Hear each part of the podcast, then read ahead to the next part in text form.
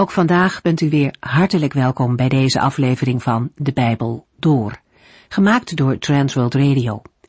Voor meer informatie kijkt u dan op onze website transworldradio.nl. In deze serie gaat u in vijf jaar tijd met ons de Bijbel door, van Genesis 1 tot en met het laatste vers in Openbaring 22. Fijn dat u luistert. Misschien wilt u ook wel een keer een kijkje nemen op onze website transworldradio.nl. Daar vindt u nog veel meer informatie. In de Bijbel door denken we deze weken na over de psalmen. Psalm 16 is een speciaal lied van David. Er staan enkele van deze speciale psalmen in de Bijbel die allemaal geschreven zijn terwijl David in levensgevaar was. Dit lied begint met een gebed om bescherming maar gaat meteen verder met woorden van vertrouwen. De Heere betekent alles voor David. Daar kan niets tegen op. Hij verwijst naar mensen die kiezen voor afgoden en ziet dat hen dat allerlei moeite oplevert. In de tegenwoordigheid van de Heere daarentegen is vrede en blijdschap te vinden. Ja, zelfs als het leven niet makkelijk is. De vrede van God is niet zozeer gebaseerd op goede en voorspoedige omstandigheden, maar op het kennen van God. David heeft een hechte relatie met zijn schepper. En zelf zegt hij, ik heb de Heere altijd voor ogen en hij houdt mij overeind. David kiest ervoor om in zorg en moeilijkheden niet God de rug toe te keren. En tegelijkertijd merkt hij dat God hem ook niet laat vallen. Zijn vertrouwen doet denken aan wat Paulus veel later schrijft, dat wat er ook gebeurt, er is niets wat ons zou kunnen scheiden van de liefde van God. In deze psalm vinden we ook een profetie over de opstanding van de Heer Jezus, namelijk dat hij niet in de dood zal blijven. In Handelingen 2 haalt Petrus deze verse opnieuw aan. Psalm 17 is opnieuw een gebed van David. Voor hij de Heere om hulp roept, bepleit hij eerst zijn onschuld voor God. Het gaat hier niet om een man die nooit zondigt, maar om iemand die wil leven zoals God het van hem vraagt. Hij wil wandelen in de voetsporen van God. En daarmee onderscheidt hij zich van mensen die zich van Gods geboden niets aan willen trekken. Davids vraag om uitkomst is heel dringend. En toch eindigt ook deze psalm met het besef dat niets opweegt tegen een leven dicht bij de Here. Vandaag lezen we Psalm 18. Psalm 18 kan worden gekarakteriseerd als een dankpsalm. Sommigen zien in de verwijzingen naar de schrijver als koning aanleiding om Psalm 18 als koningspsalm in te delen.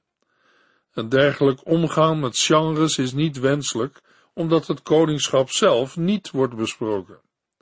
Psalm 18 bevat de gebruikelijke elementen van een dankpsalm. Dat de koning als vertegenwoordiger van het volk aan de Heere zijn dank brengt, hoeft niet te verwonderen.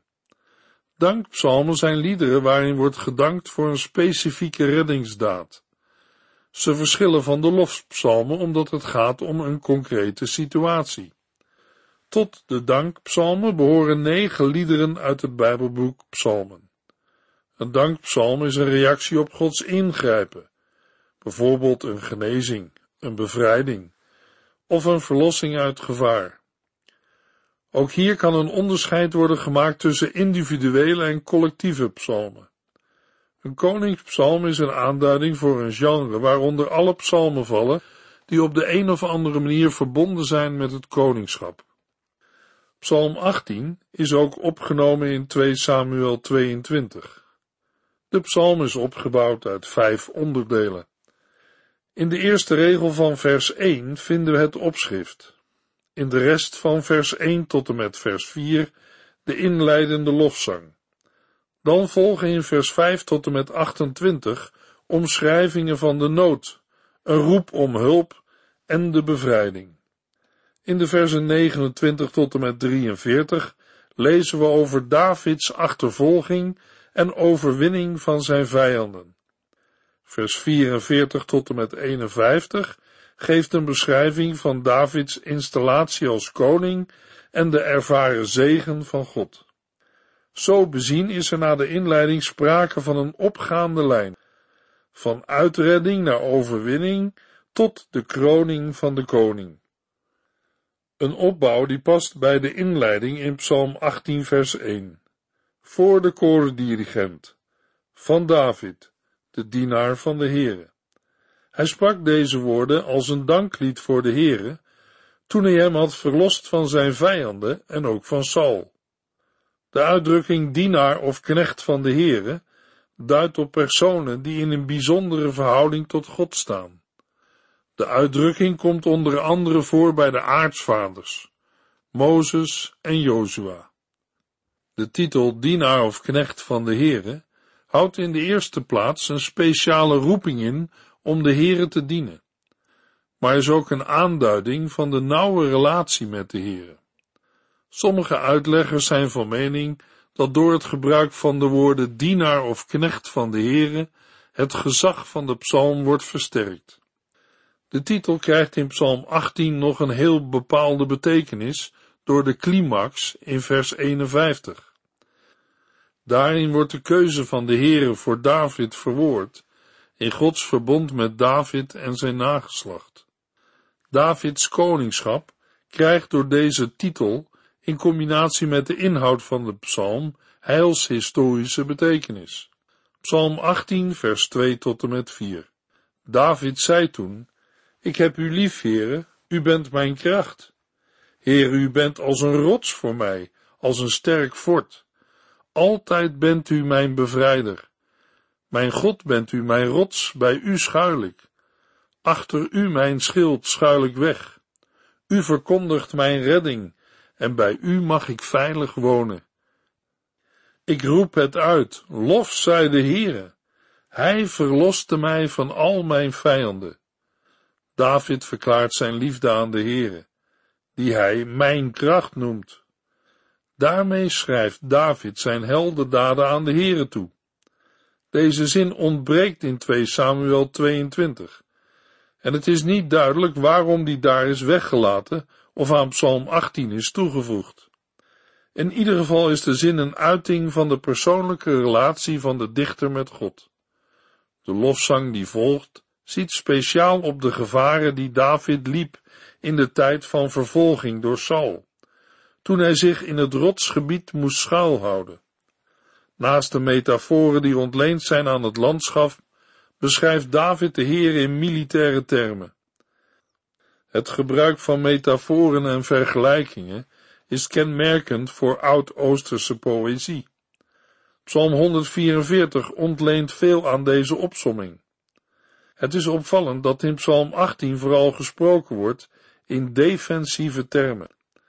Het woordgebruik doet denken aan de periode voorafgaand aan Davids koningschap, toen hij rondzwierf en dikwijls moest vluchten naar moeilijk bereikbare plaatsen. De termen liggen dicht bij elkaar en zijn daarom vaak moeilijk te vertalen in het Nederlands, vanwege onze beperkte woordenschat met betrekking tot een bergachtige omgeving. David noemt de Heer achtereenvolgens mijn rots of steenrots, mijn fort of vesting, degene die mij bevrijdt, mijn God, mijn rots bij wie ik schuil. Achter u, mijn schild, schuil ik weg, en bij u mag ik veilig wonen. David roept God aan en brengt hem de eer met de woorden, lof zij de Heere. Hij verloste mij van al mijn vijanden. Luisteraar, wanneer heeft u de Heere verteld dat u van hem houdt? Ook in de relatie met de Heer is dat een belangrijk punt. Net als David kan een mens ook vandaag bij de Heere schuilen. Het is ook bijzonder dat David spreekt over mijn God, mijn rot en mijn schild en mijn redding. Luisteraar, wat zou het geweldig zijn als u en jij ook zo van de Heere kunnen spreken. Bijvoorbeeld, de Heer is mijn herder, mijn rots, mijn fort en mijn bevrijder. Hem de lof en de eer toe te brengen, zal uiteindelijk uitmonden in het juichen voor zijn troon, met een schare die niemand tellen kan. Het lam dat geslacht is, is het waard om alle macht, rijkdom, wijsheid, kracht, heerlijkheid, lof en eer te ontvangen. En alle schepselen in de hemel, op de aarde, onder de aarde en in de zee zullen daarmee instemmen. Alle lof, eer, heerlijkheid en macht is voor Hem die op de troon zit en voor het Lam, voor altijd en eeuwig. En u, jij en ik, zullen wij samen met de vier wezens en de 24 ouderlingen in aanbidding voor Hem neervallen? Psalm 18, vers 5 tot en met 7.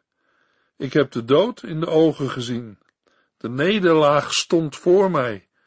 Ik voelde mij al bijna gestorven en het einde naderde. Toen ik ten einde raad was, riep ik naar de Heere. Ik vroeg mijn God mij te helpen. Hij hoorde mij en reageerde op mijn hulpgeroep. David geeft in de versen 5 tot en met 28 een erg dramatische beschrijving van zijn nood, gebed en redding. Het taalgebruik is beeldend. Bij alles moet worden bedacht dat het om een collectieve beschrijving gaat in dichtelijke vorm. David vat de gevaren van zijn leven tot nu toe samen, net als het ingrijpen van de Heere. Dit maakt dat de beschrijvingen algemeen worden, zelfs zo algemeen dat de profeet Jona zich herkende in het doodsgevaar van David. In Jona 2 vers 3 tot en met 10 gebruikt hij woorden uit dit gebed in Psalm 18. Het beeld van zijn doodsangst dat David oproept, wordt in onze vertaling niet direct duidelijk. Vergelijken we het met 2 Samuel 22 vers 5, dan lezen we, De golven van de dood omspoelden mij. Stormvloeden van kwaad stortten zich op mij. David vergelijkt zijn doodsangst met het beeld van iemand vlak voor het moment van verdrinking. Daarnaast laat 2 Samuel 22 vers 6 zien dat er ook het beeld is van een vogel die in een val zit. Iedere beweging doet het touw van de valstrik verder knellen. De dood staat op het punt in te treden. Zo ervaart David het gevaar dat hem bedreigt. Het is dodelijk en acuut. Zijn leven wordt bedreigd door dood en verwoesting. De kolkende zee als beeld van het dodenrijk dat hem wil verzwelgen en de verwoesting wordt uitgebeeld als een jager met een wurgkoord en valstrik. In zijn nood roept David naar de Heere. Het wordt erg kort beschreven, maar Davids stem wordt door de Heere gehoord. Dat God David hoort, houdt in dat de Heere hem wil horen Anders had de Heer hem niet geholpen. Psalm 18, vers 8 tot en met 20. Daarop begon de aarde te beven en te dreunen. De bergen sidderden, omdat hij toornig werd. Rook en vuur verspreidden zich over de aarde. Hij daalde neer uit de hemel met onder zijn voeten de duisternis. Hij reed op een serup en vloog op de vleugels van de wind. Hij hulde zich in het duister, zodat hij beschut was in donker water en donkere wolken. De wolken verdwenen toen zijn glans naderde. Het regende hagel en vurige kolen. De Heere liet de donder weer klinken. God, de Allerhoogste, liet zijn stem horen. Hij richtte zijn pijlen op mijn vijanden en joeg ze uiteen.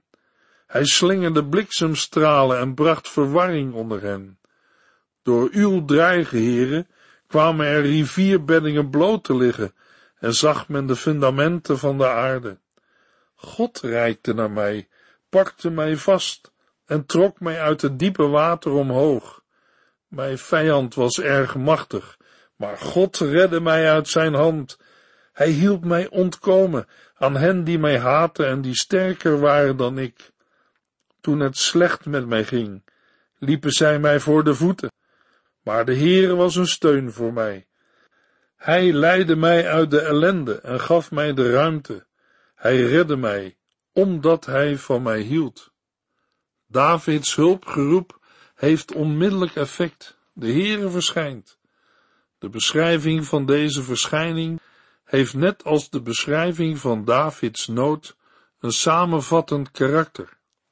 De versen 8 tot en met 20 kunnen daarom niet op één enkele gebeurtenis worden toegepast. De Heere ontvlamt van boosheid. Alleen al door de toorn van de Heer ontstaat een aardbeving, waardoor zelfs de bergen sidderen. Rook stijgt op uit zijn neus, vuur uit zijn mond en gloeiende kolen worden uitgestoten. Het beeld dat wordt opgeroepen is dat van een allesverwoestende vulkaanuitbarsting. De Heere buigt de hemel neer en daalt af, met een donkere wolk onder zijn voeten. Bij zijn afdaling bestijgt hij een serup en vliegt daarmee zwevend op de vleugels van de wind. Serup zijn hemelwezens. Zij bewaakten de hof van Eden na de zondeval, maar werden ook in de tabernakel afgebeeld, op het voorhangsel tussen het heilige en het heilige der heiligen, het gordijn voor de ark van het verbond. Ook beschutten twee serups de ark van het verbond met hun vleugels, wat doet vermoeden dat hun hoofdtaak het bewaken van Gods heiligheid is. In de tabernakel werden ze gevleugeld afgebeeld. Ook in Ezekiel 1 en 10 worden de gerubs met de verschijning van de Heer in verband gebracht. De afdaling van de Heere wordt als door een tent afgeschermd door een zeer donker van water zwanger wolkendek. Vanuit de vuurgloed die voor hem is, schieten hagel en branden de kolen door de wolken. De Heere laat het donderen en zijn stem als allerhoogste horen. Bliksemschichten worden als pijlen afgeschoten, waardoor de belagers van David moeten wijken en in verwarring worden gebracht. David beschrijft water dat zich terugtrekt, waardoor de bedding van het water droog komt te liggen en de fundamenten van de aarde zichtbaar worden. Dit alles gebeurt vanwege het dreigen en briesen van de Heere. Door deze terminologie wordt onherroepelijk ook het beeld opgeroepen van Israëls redding door de Heere bij de Rietzee. God reikt zijn hand naar David, grijpt hem en trekt hem uit het diepe water omhoog. In vers 18 vat David concreet samen wat hij in het vorige vers beschreef. God redde hem van een machtige vijand en van veel mensen die hem haten. Dit deed hij omdat ze sterker dan David waren. Het lijkt erop dat David hier, net als in vers 1, weer stilstaat bij zijn ervaringen met Saul. Toen het slecht ging met David en hij weerloos en ellendig was, wierpen zijn vijanden zich op hem, maar de Heere steunde hem. De Heere leidde David weg uit zijn benauwde situatie naar een plaats waar hij weer bewegingsruimte had. Het beeld van vers 5 en 6 wordt reddend omgekeerd. De banden van de dood worden doorgesneden en het water dat David verstikte stroomt weg. David concludeert dat de Heer hem heeft gered, omdat hij hem lief heeft. In de volgende verse wordt dit nader uitgewerkt. Psalm 18, vers 21 tot en met 28. De Heere deed dit, omdat ik rechtvaardig ben. Hij hielp mij, omdat geen kwaad aan mijn handen kleeft. Ik heb altijd op zijn weg gewandeld en ben nooit op een dwaalweg van God afgeraakt. Ik hield zijn wetten steeds in gedachten, vergat nooit één van zijn regels. Ik gedroeg mij altijd precies zoals hij verwachtte en zorgde ervoor dat ik niet zondigde. De Heere heeft mij overeenkomstig behandeld. Hij zag mijn zuiverheid. U bent trouw tegenover wie u trouw is, en iemand die zuiver leeft, wordt door u op dezelfde manier tegemoet getreden.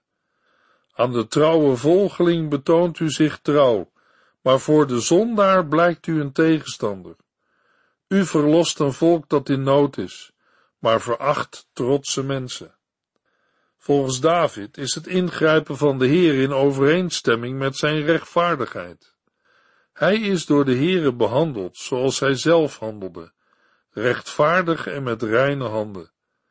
David heeft altijd op Gods weg gewandeld en is nooit afgedwaald. Hij is de Heere altijd trouw gebleven.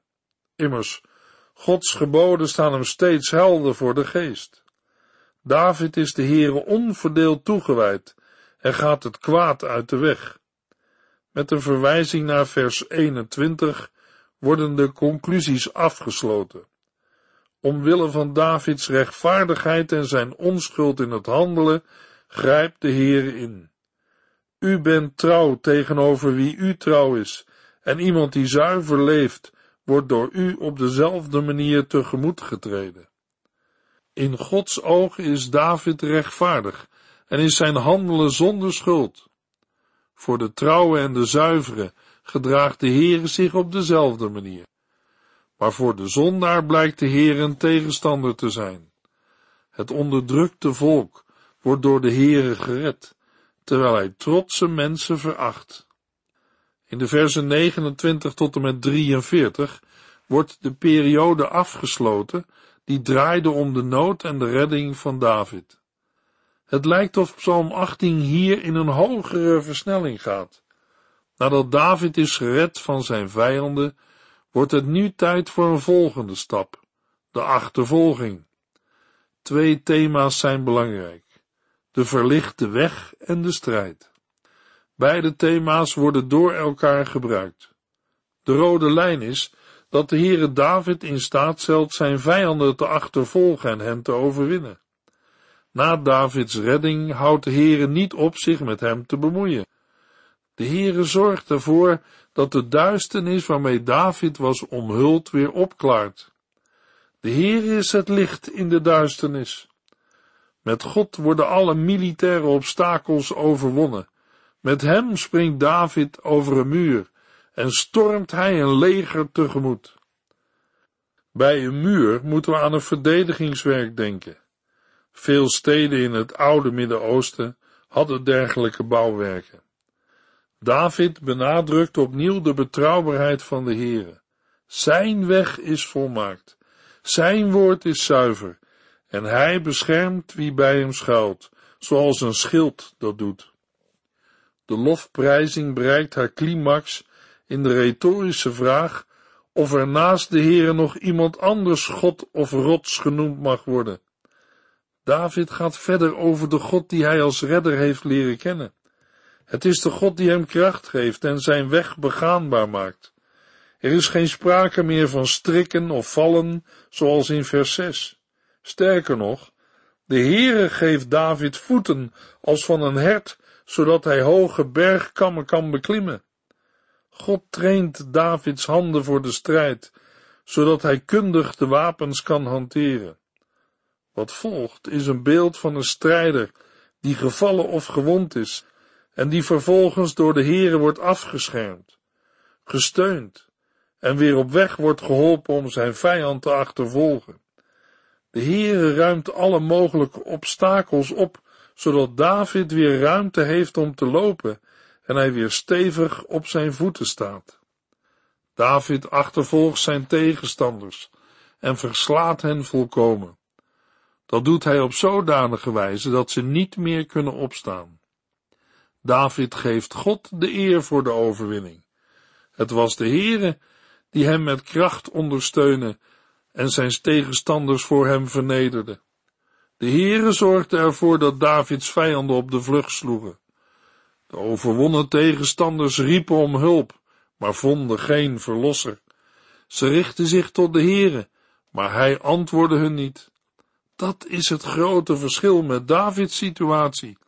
Hij riep en de Heere verloste hem wel. David geeft aan dat hij zijn tegenstanders heeft vernietigd. Zij waren niet meer terug te vinden. Dit laatste komt nogal wreed over, maar de bedoeling is om Gods totale overwinning over de machten van het kwaad aan te geven. Psalm 18, vers 44 tot en met 51. U liet mij ontsnappen aan de onlusten onder het volk. U hebt mij aangesteld tot koning over vele volken die ik niet kende. Zij werden aan mij onderworpen. Ze hadden nog maar net van mij gehoord of zij gehoorzaamden mij al. Vreemdelingen gedroegen zich onderdanig tegenover mij. Vreemden verloren zo hun sterke positie en verlieten vol angst hun versterkte kastelen. De Heere leeft, ik prijs hem, hij is mijn rots, en ik geef hem de hoogste plaats. Hij is de God die mij in veiligheid brengt. Hij is de God die voor mij wraak heeft genomen en volken aan mij heeft onderworpen. Hij heeft mij uit de handen van mijn vijanden gered. Here, u hebt mij zelfs boven die vijanden gesteld. U redde mij uit de handen van gewelddadige mensen. Daarom prijs ik, ook onder die andere volken, uw naam en zing psalmen voor u. God redt de koning die hij aanstelde uit elke moeilijke situatie en toont zijn trouw aan hem die hij heeft gezalfd, aan David en zijn nageslacht, voor altijd. In de versen 44 tot en met 51 bereikt de psalm zijn hoogtepunt. Na de redding van David in het eerste deel en zijn herstel en wraak in het tweede deel, volgt een deel over de verhoging tot koning. Het derde deel gaat in op de grote macht die David is geschonken. De koning geeft aan dat hij de Heere wil loven vanwege al de weldaden die in de voorgaande verzen werden genoemd. Hij heeft ook het voornemen Gods naam onder de volken te bezingen. Het heil van de God van Israël treedt buiten de grenzen van Gods eigen volk en land. En daarin zien we iets van de intentie van het verbond, waarin is gezegd dat in Abraham alle volken van de aardbodem gezegend zullen worden. De Heere schenkt grote uitreddingen aan zijn koning en toont verbondstrouw aan zijn gezalfde. Hoewel Psalm 18 in het Nieuwe Testament niet veel aandacht heeft ontvangen, krijgt hij in het licht van het leven van Jezus een diepere betekenis. Jezus is als nakomeling van David ook van de banden van het dodenrijk gered en zal uiteindelijk als koning heersen, totdat al zijn vijanden verslagen zijn. In de volgende uitzending lezen we Psalm 19 en 20. U heeft geluisterd naar De Bijbel Door, in het Nederlands vertaald en bewerkt door Transworld Radio. Een programma waarin we in vijf jaar tijd de hele Bijbel doorgaan. Als u wilt reageren op deze uitzending of u heeft vragen, dan kunt u contact met ons opnemen. Tijdens kantooruren kunt u bellen op 0342 478432. 0342 478432. Ook kunt u een e-mail sturen naar de Bijbel door en natuurlijk kunt u ook via de post ons bereiken. TWR, postbus 371, postcode 3770, AJ in Barneveld. Dit programma werd gepresenteerd door Cor Weda en Ike André. Techniek was in handen van Odin van Voorkom. En wij allemaal bedanken u voor het luisteren. Graag tot de volgende keer.